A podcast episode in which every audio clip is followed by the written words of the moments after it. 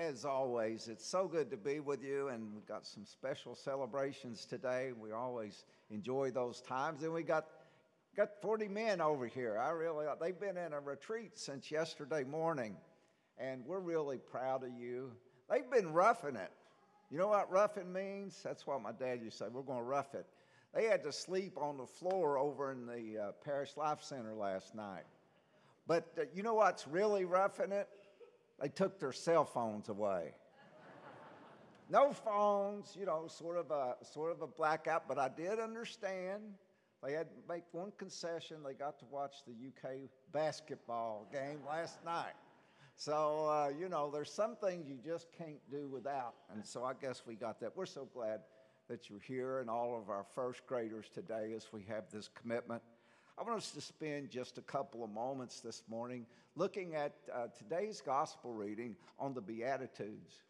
If you, if you look at the readings we've been going through since the 1st of January, there's a progressive nature to them in the sense that we, we begin with the great proclamation that the Messiah has now been born to what we call the final day of when we go to be with the Lord forever in a place that is called heaven.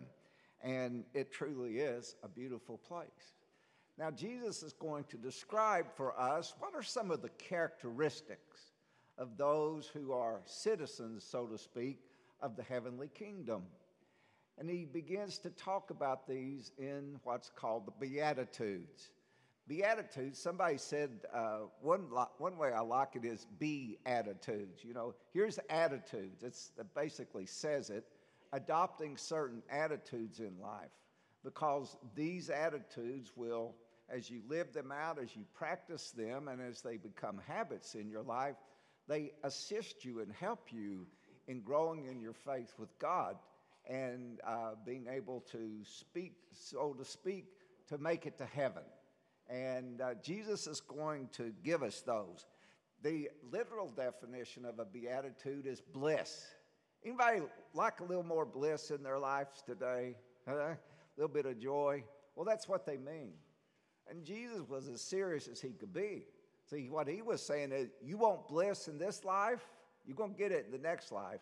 If you want some in this life, you want reasonable bliss, live these attitudes, live these habits, live these virtues in your life, and you'll be amazed. You'll find uh, how strong and how resilient you are to dealing with whatever might come across your way. And how wonderful that is. And so, our calling in life, so to speak, is to nurture these things, to take them in, to nurture them, and then live them out. And as we live them out, and we live them out more fully, we find bliss, we find joy. And, and that's God for you, isn't it? He never, he never disappoints. God never, ever disappoints. So uh, let's look at these, these character uh, qualities, these attributes that are so important in our lives. And then what I want you to do as we listen to them is sort of ask your, do sort of a little bit of a self evaluation and ask yourself, well, am I, do I exhibit that characteristic in my life? You know, do I? Or what, what about it? Well, let's go through them. Basically, what you have is Jesus is going to give you eight. He's going to give you eight of them. And then he says, when you live out these eight, this is what you're going to get when he talks about going to heaven. See if you don't see that. Here are the, the B attitudes humble, be a humble person, a repentant person, gentle person, a person who hungers for God, that thirst for God, merciful, an undivided heart, meaning I'm not pulled between God and what I want to do myself, God and self kind of thing but they're one and they're moving in one direction. And not only the heart, but also Jesus talks about an undivided life. You know, we, we're so scattered today and we, uh, we're so pulled in so many directions. It's hard to have any sense of focus in our lives about what it is that we're about. And then the other one is patience, patiently enduring suffering as persecution. So, how do those fit in your life? You know, would you say, yeah, that pretty well describes me? Or, you know, this one does, this one doesn't. I need to grow on it, kind of thing. Well, that's, we all need to do that. See, we'll never perfect them completely in this life. It's not possible. It isn't possible.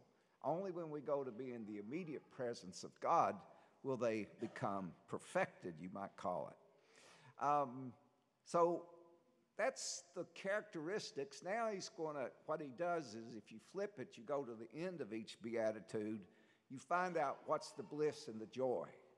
What's the reward?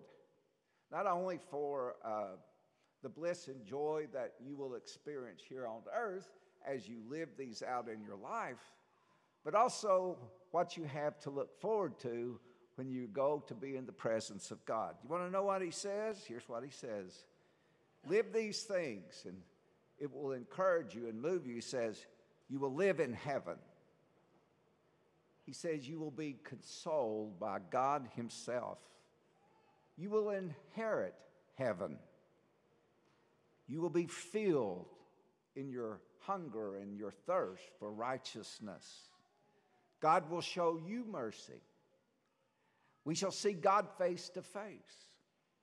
We shall experience incomprehensible peace. And we will take up residence in heaven. Anybody want any of that? Boy, I do. That's, where I, that's what I want. That's where I want to go. But I want to start living them today because that's really important. And so I want to encourage you, wherever you are today, maybe pick one of them and grow in it. See, let these things become habits. That's, that's, that's where we initially, we ultimately want them to become, is we adopt them as sort of our lifestyle. They're the habits that, that we live in our lives. And as we do, we draw closer and closer to God. God bless you.